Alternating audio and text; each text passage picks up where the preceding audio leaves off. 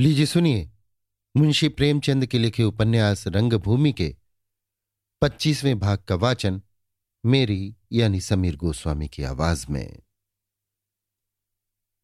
साल भर तक राजा महेंद्र कुमार और मिस्टर क्लार्क में निरंतर चोटें चलती रहीं।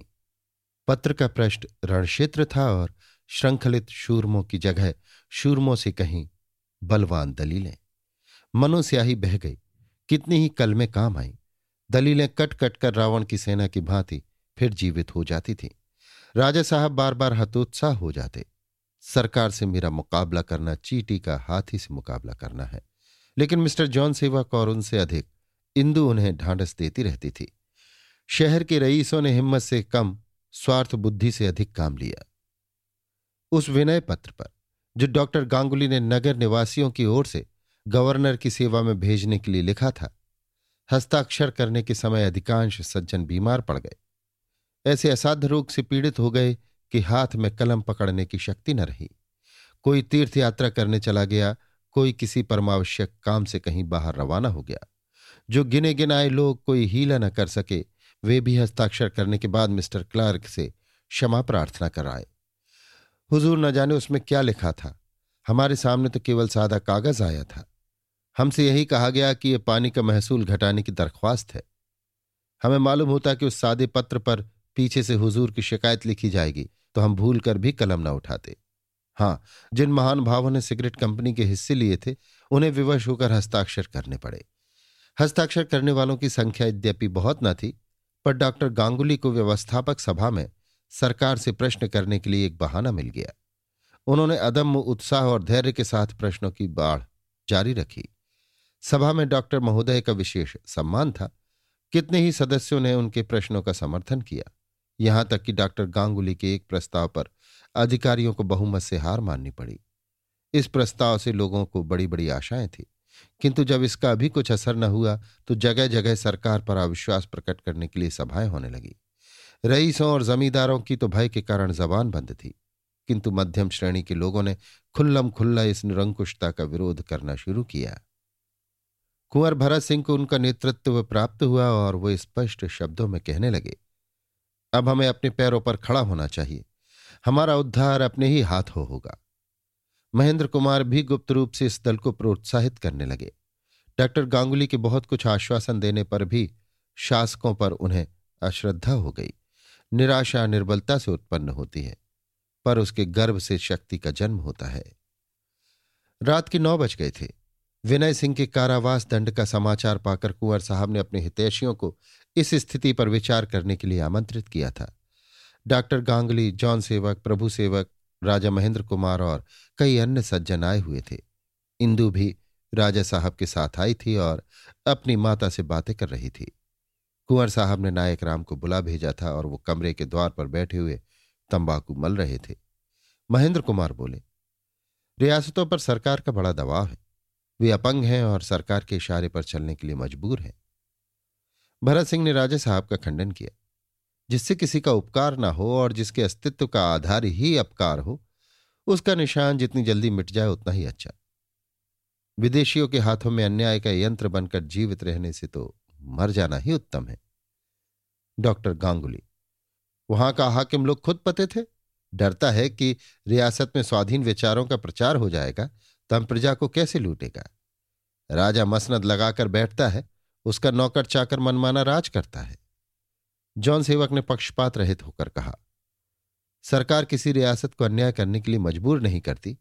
हाँ, चूँकि वे अशक्त है, अपनी रक्षा आप नहीं कर सकती, इसलिए ऐसे कामों में ज़रूरत से ज़्यादा तत्पर हो जाती हैं, जिनसे सरकार के प्रसन्न होने का उन्हें विश्वास होता है।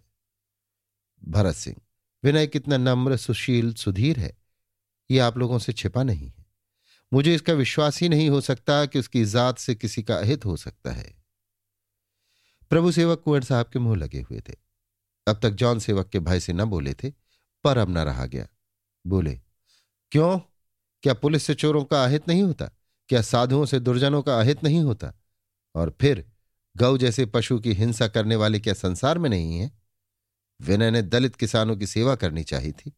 उसी का ये उन्हें उपहार मिला है। प्रजा की सहन शक्ति की भी कोई सीमा होनी चाहिए और होती है। उसकी अवहेलना करके कानून ही नहीं रह जाता।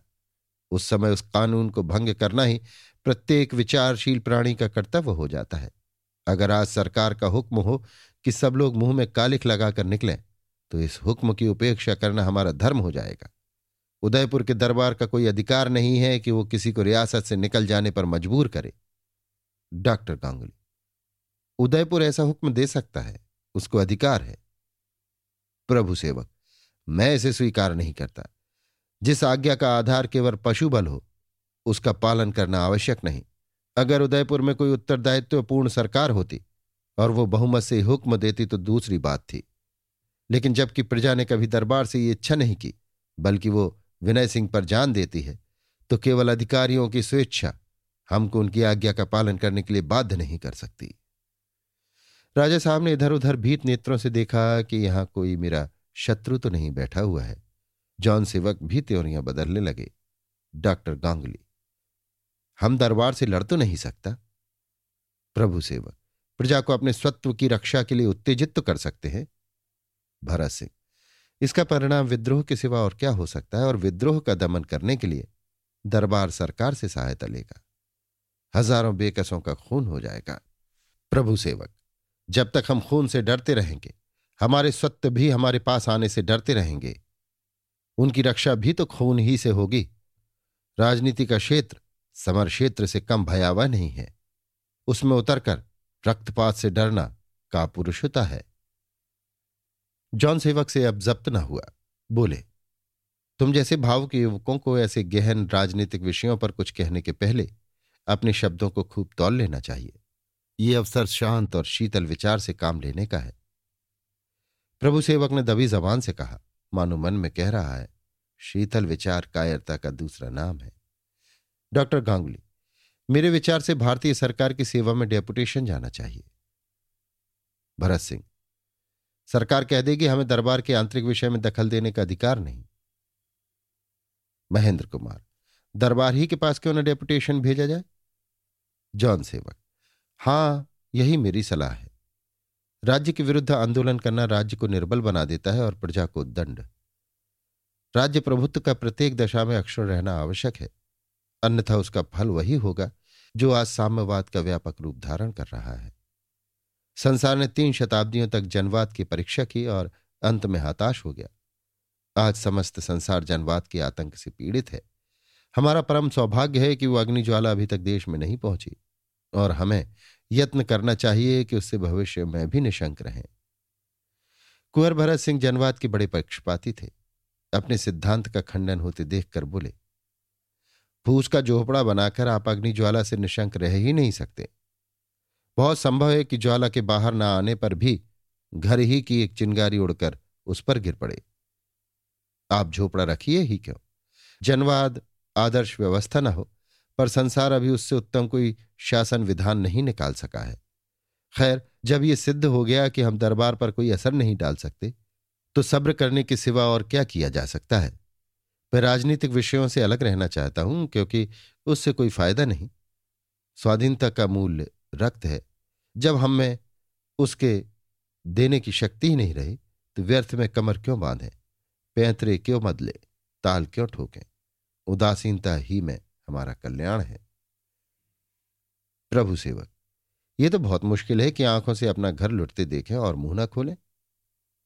भरत सिंह हाँ बहुत मुश्किल है, पर अपनी वृत्तियों को साधना पड़ेगा। उसका यही उपाय है कि हम कुल्हाड़ी का बेंट न बने। बेंट कुल्हाड़ी की मदद न करे तो कुल्हाड़ी कठोर और तेज होने पर भी हमें बहुत हानि नहीं पहुँचा सकती।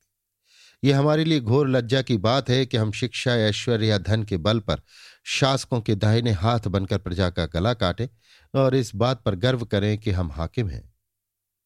चौन सेवक, शिक्षित वर्ग सदैव से राज्य का आश्रित रहा है और रहेगा।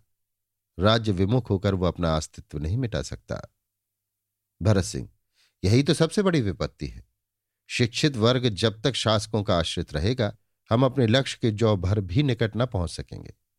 उसे अपने लिए थोड़े, बहुत थोड़े दिनों के लिए कोई दूसरा ही अवलंब खोजना पड़ेगा।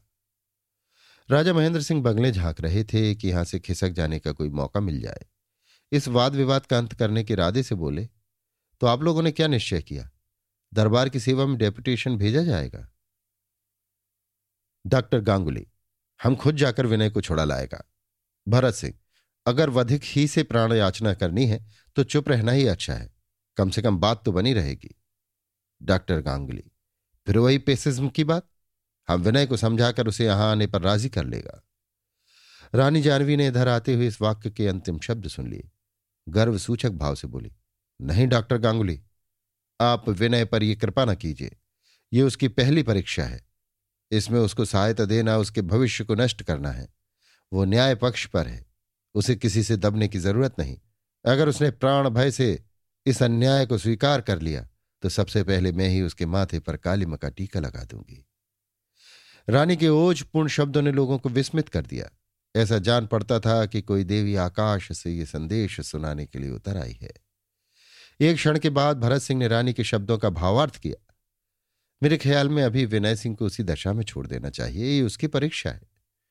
मनुष्य बड़े से बड़ा काम जो कर सकता है, वो यही है कि आत्मरक्षा के लिए मर मिटे। यही मानवीय जीवन का उच्चतम उद्देश्य है। ऐसी परीक्षा में सफल होकर हमें गौरव प्राप्त हो सकता है कि जाति पर हम विश्वास कर सकें। गांगुली, रानी हमारी देवी है, हम उनके सामने कुछ नहीं कह सकता, पर देवी लोगों का बात संसार वालों के व्यवहार के योग्य नहीं हो सकता। हमको पूरा आशा है कि हमारा सरकार ज़रूर बोलेगा। रानी, सरकार की न्यायशीलता का एक दृष्टांत तो आपके सामने ही है। अगर अब भी आपको उस पर विश्वास हो तो मैं यही कहूँगी कि आपको कुछ दिनों किसी औषधि का सेवन करना पड़ेगा। गांगुली, दो चार दिन में ये बात मालूम हो जाएगा। सरकार को भी तो अपनी नेक नामी, बदनामी का डर है।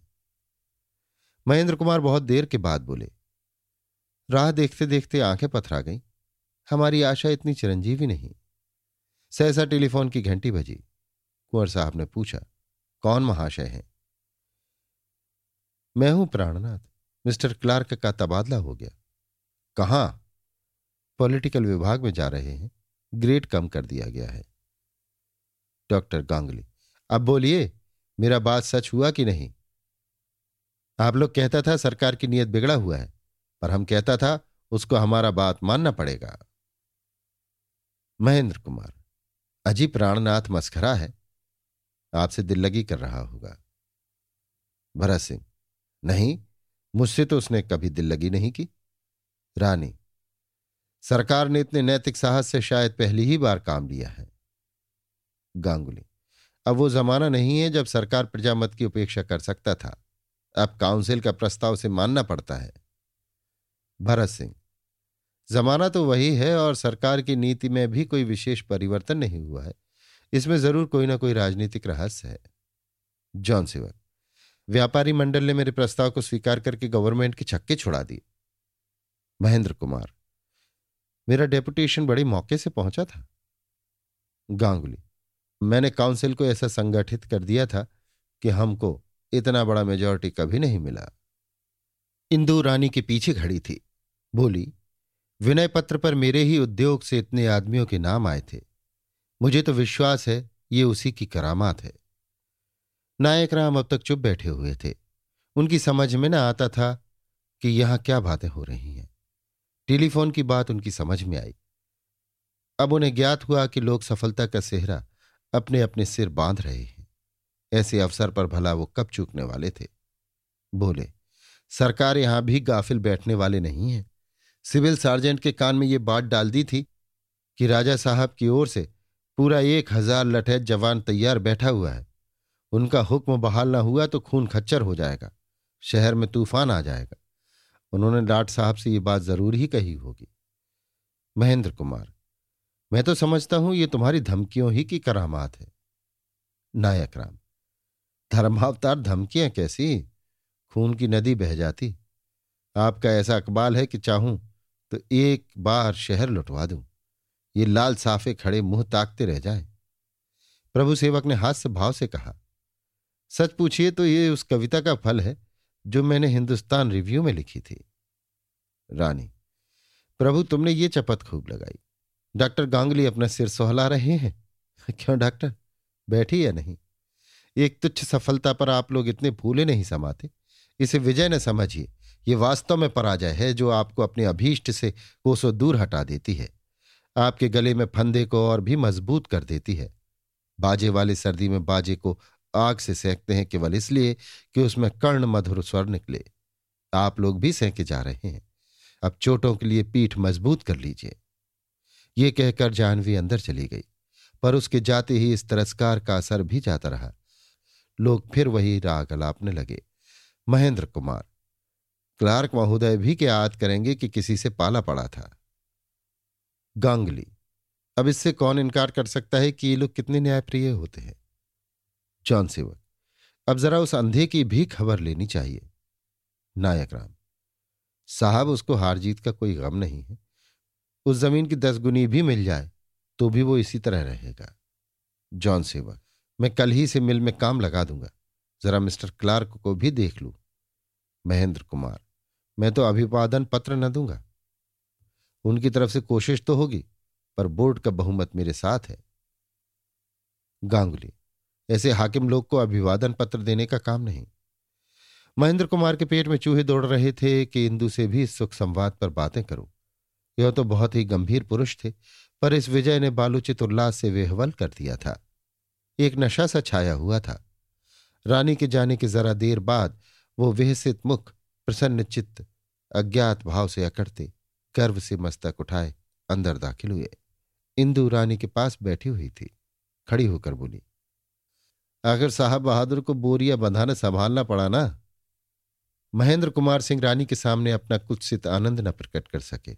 बोले, हाँ, अब तो टलना ही पड़ेगा। इंदु, अब कल मैं इन लेडी साहब का कुशल समाचार पूछूँगी, जो धरती पर पाँव न रखती थी।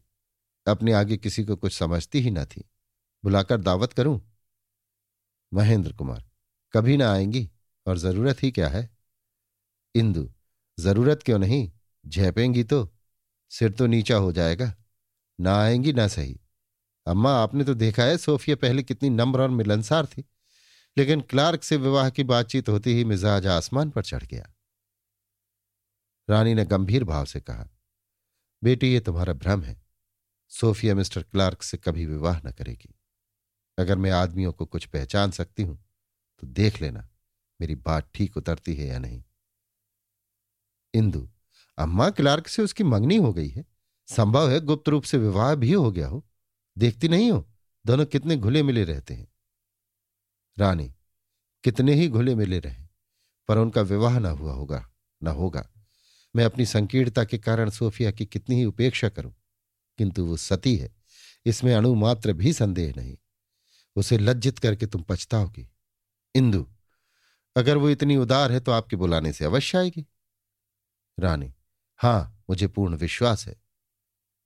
इंदु तो बुला भेजिए, मुझे दावत का प्रबंध क्यों करना पड़े?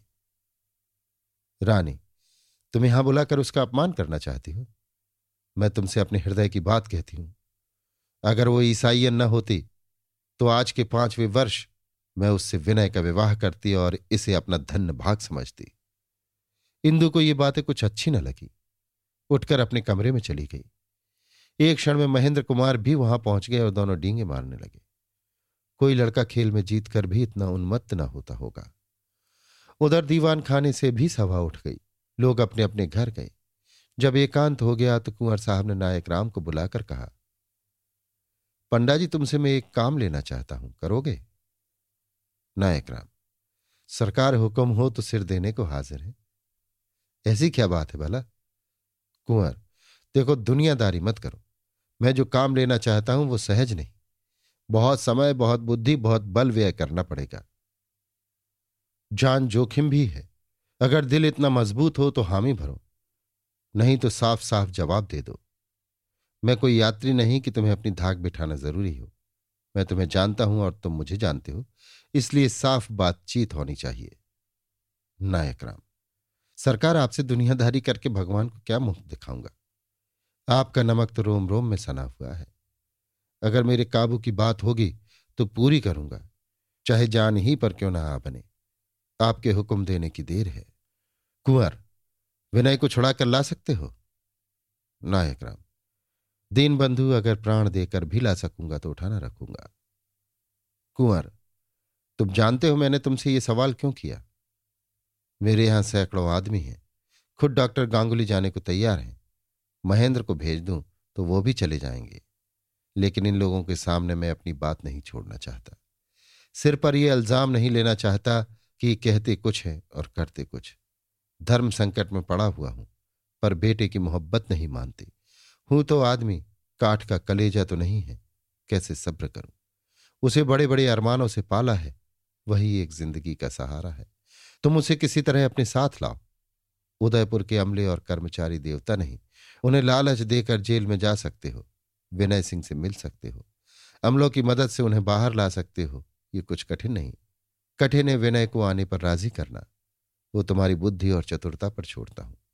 अगर तुम मेरी दशा का ज्ञान उन्हें करा सकोगे तो मुझे विश्वास है वो चले आएँगे। लोग कर सकते हो काम। इसका मेहनताना एक बूढ़े बाप के आशीर्वाद के साथ और जो कुछ चाहोगे, पेश करूँगा। नायक राम, महाराज कल चला जाऊँगा। भगवान ने चाहा तो उन्हें साथ लाऊँगा, नहीं तो फिर मुँह न दिखाऊँगा।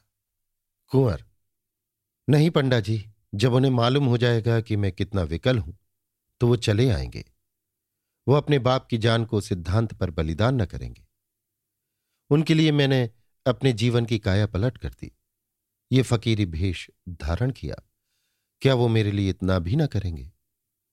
पंडा जी सोचो जिस आदमी ने हमेशा मखमली बिछौनों पर आराम किया हो, उसे इस काठ के तख्त पर आराम मिल सकता है। विनय का प्रेम ही वो मंत्र है, जिसके वश होकर मैं ये कठिन तपस्या कर रहा हूँ। जब विनय ने त्याग का व्रत ले लिया तो मैं किस मुँह से बुढ़ापे में भोग विलास में लिप्त रहता?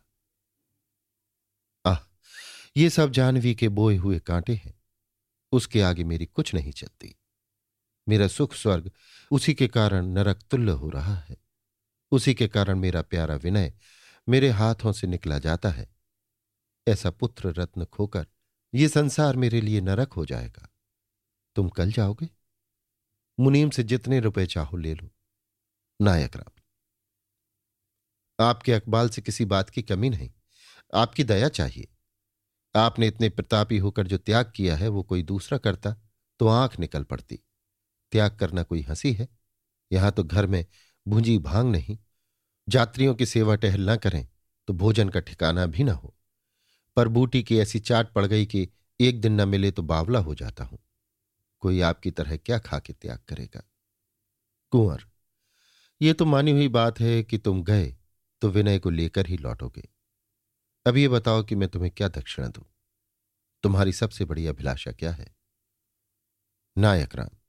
सरकार की कृपा बनी रहे, मेरे लिए ये कुछ कम नहीं। कुंवर तो इसका आशय यह है कि तुम मेरा काम नहीं करना चाहते। नायक राम, सरकार ऐसी बात न कहें। आप मुझे पालते हैं, आपका हुक्म ना बजा लाऊँगा तो भगवान को क्या मुँह दिखाऊँगा? और फिर आपका काम कैसा? अपना ही काम है। कुंवर, नहीं भाई, मैं तुम्हें सेंत में इतना कष्ट नहीं देना चाहता। ये सबसे बड़ा सलूक है जो तुम मेरे साथ कर रहे हो। मैं भी तुम्हारे साथ वही सलूक करना चाहता हूँ, जिसे तुम सबसे बड़ा समझते हो। तुम्हारे क्या लड़के हैं? नायक राम ने सिर झुकाकर कहा, धर्म अवतार अभी तो ब्याह ही नहीं हुआ। कुंवर, अरे, ये क्या बात है? आधी उम्र गुजर गई और तुम अभी कुंवारे ही बैठे हो। नायक राम, सरकार तकदीर के सिवा और क्या कहूँ? इन शब्दों में इतनी मर्मांतक वेदना भरी हुई थी कि कुंवर साहब पर नायक राम की चिर संचित अभिलाषा प्रकट हो गई। बोले तो तुम घर में अकेले ही रहते हो? नायक राम, हाँ धर्मावतार, भूत की भांति अकेला ही पड़ा रहता हूँ। आपके अकबाल से दो खंड का मकान है, बाग बगीचे हैं, गाय भैंसे हैं, पर रहने वाला कोई नहीं, भोगने वाला कोई नहीं। हमारी बिरादरी में उन्हीं का ब्याह होता है जो बड़े भाग्यवान होते हैं। कुंवर मुस्कुराकर तो तुम्हारा विवाह कहीं ठहरा दूँ? नायक राम। महाराज ऐसी तकदीर कहा? कुंवर, तकदीर मैं बना दूँगा, मगर ये कैद तो नहीं है कि कन्या बहुत ऊँचे कुल की हो। नायक राम, दीनबंधु कन्याओं के लिए ऊँचा नीचा कुल नहीं देखा जाता। कन्या और गौ तो पवित्र हैं, ब्राह्मण के घर आकर और भी पवित्र हो जाती हैं। फिर जिसने दान लिया, संसार भर का पाप हजम किया तो फिर औरत की क्या बात है? जिसका ब्याह नहीं हुआ, सरकार उसकी जिंदगानी दो कौड़ी की। कुंवर, अच्छी बात है, ईश्वर ने चाहा तो लौटते ही दूल्हा बनोगे। तुमने पहले कभी चर्चा ही नहीं की? नायक राम, सरकार ये बात आपसे क्या कहता अपने हेलियों मेलियों के सिवा और किसी से चर्चा नहीं की। कहती लाज आती है। जो सुनेगा वो समझेगा, इसमें कोई ना कोई ऐप ज़रूर है। कई बार लबारियों की बातों में आकर सैकड़ों रुपए कबाए अब किसी से नहीं कह सकता। भगवान के आसरे बैठा हूँ। कुंवर तो कल किस गाड़ी से जाओगे? नायक राम, हुजूर डाक से चला जाऊँगा। कुंवर, ईश्वर करे जल्द लौटो। मेरी आँखें तुम्हारी ओर रहेंगी। ये लो खर्च के लिए लेते जाओ। ये कहकर कुंवर साहब ने मुनीम को बुलाकर उसके कान में कुछ कहा। मुनीम ने नायक राम को अपने साथ आने का इशारा किया और अपनी गद्दी पर बैठकर बोला, बोलो, कितना हमारा, कितना तुम्हारा? नायक राम क्या यह भी कोई दक्षिणा है? मुनीम, रकम तो तुम्हारे हाथ जाती है। नायक राम मेरे हाथ नहीं आती, विनय सिंह के पास भेजी जा रही है। बचा मुसीबत में भी मालिक से नमक हरामी करते हो। उनके ऊपर तो बेपत पड़ी है और तुम्हें अपना घर भरने की धुन है। तुम जैसे लालचियों को तो ऐसी जगह मारे, जहाँ पानी ना मिले। मुनीम ने लज्जित होकर नोटों का एक पुलिंदा नायक राम को दे दिया। नायक राम ने गिनकर नोटों को कमर में बांधा और मुनीम से बोला, मेरी कुछ दक्षिणा दिलवाते हो? मुनीम, कैसी दक्षिणा? नायक राम, नगद रुपयों की? नौकरी प्यारी है कि नहीं? जानते हो यहाँ से निकाल दिए जाओगे तो कहीं भीख ना मिलेगी। अगर भला चाहते हो तो पचास रुपए की गड्डी बाएँ हाथ से बढ़ा दो। नहीं तो जाकर कुंवर साहब से जड़े देता हूँ। खड़े खड़े निकाल दिए जाओगे। जानते हो कि नहीं रानी जी को? निकाले भी जाओगे और गर्दन भी नापी जाएगी। ऐसी बेभाव की पड़ेगी कि चाँद गंजी हो जाएगी। मुनीम, गुरु अभिहारों ही से ये गीदड़ की। इतने रुपए मिल गए, कौन कुंवर विनय सिंह रसीद लिखे देते हैं? नायक्रम, रुपए लाते हो कि नहीं? यहाँ बातों की फुर्सत नहीं। चटपट सोचो। मैं चला, याद रखो कहीं भीख भी न मिलेगी। मुनीम तो यहाँ मेरे पास रुपए कहाँ हैं? ये तो सरकारी रकम है। नायक राम अच्छा तो हैंड नोट लिख दो। मुनीम गुरु जरा इधर देखो। गरीब आदमी हूँ। नायक राम, तुम गरीब हो? बचा हराम की कौड़ियाँ खाकर मोटे पड़ गए हो। उस पर गरीब बनते हो। लिखो चटपट। कुंवर साहब जरा भी मुरवत ना करेंगे। यूँ ही मुझे इतने रुपए दिला दिए हैं। बस मेरे कहने भर की देर है। गबन का मुकदमा चल जाएगा बेटा, समझे? लाओ, पाप की पूजा करो। तुम जैसे घाघ रोज थोड़े ही फंसते हैं। मुनीम ने नायक राम की त्योरियों से भाप लिया कि ये अब बिना दक्षिणा लिए न छोड़ेगा। चुपके से पच्चीस रुपए निकालकर उसके हाथ में रखे और बोला, पंडित, अब दया करो, ज़्यादा न सताओ। नायक राम ने रुपए मुट्ठी में किए और बोले, ले बचा, अब किसी को न सताना, मैं तुम्हारी टोह में रहूँगा। नायक राम चले गए तो मुनीम ने मन में कहा, ले जाओ, समझ लेंगे खैरात किया। कुंवर भरत सिंह उस वक्त दीवान खाने के द्वार पर खड़े थे। आज वायु की शीतलता में आनंद न था। गगन मंडल में चमकते हुए तारागण व्यंग दृष्टि की भांति हृदय में चुभते थे। सामने वृक्षों के कुंज में विनय की स्मृति मूर्ति, श्याम, करुण स्वर की भांति कंपित, धुएँ की भांति असंबद्ध, यो निकलती हुई मालूम हुई, जैसे किसी संतप्त हृदय से हाय की ध्वनि निकलती है। कुंवर साहब कई मिनट तक खड़े रोते रहे। विनय के लिए उनके अंतकरण से इस भांति शुभेच्छाएँ निकल रही थी, जैसे ऊषा काल में। काल सूर्य की स्निग्ध, मधुर, मंद, शीतल किरणें निकलती हैं। अभी आप सुन रहे थे मुंशी प्रेमचंद के लिखे उपन्यास रंगभूमि के पच्चीसवें भाग का वाचन। मेरी यानी समीर गोस्वामी की आवाज़ में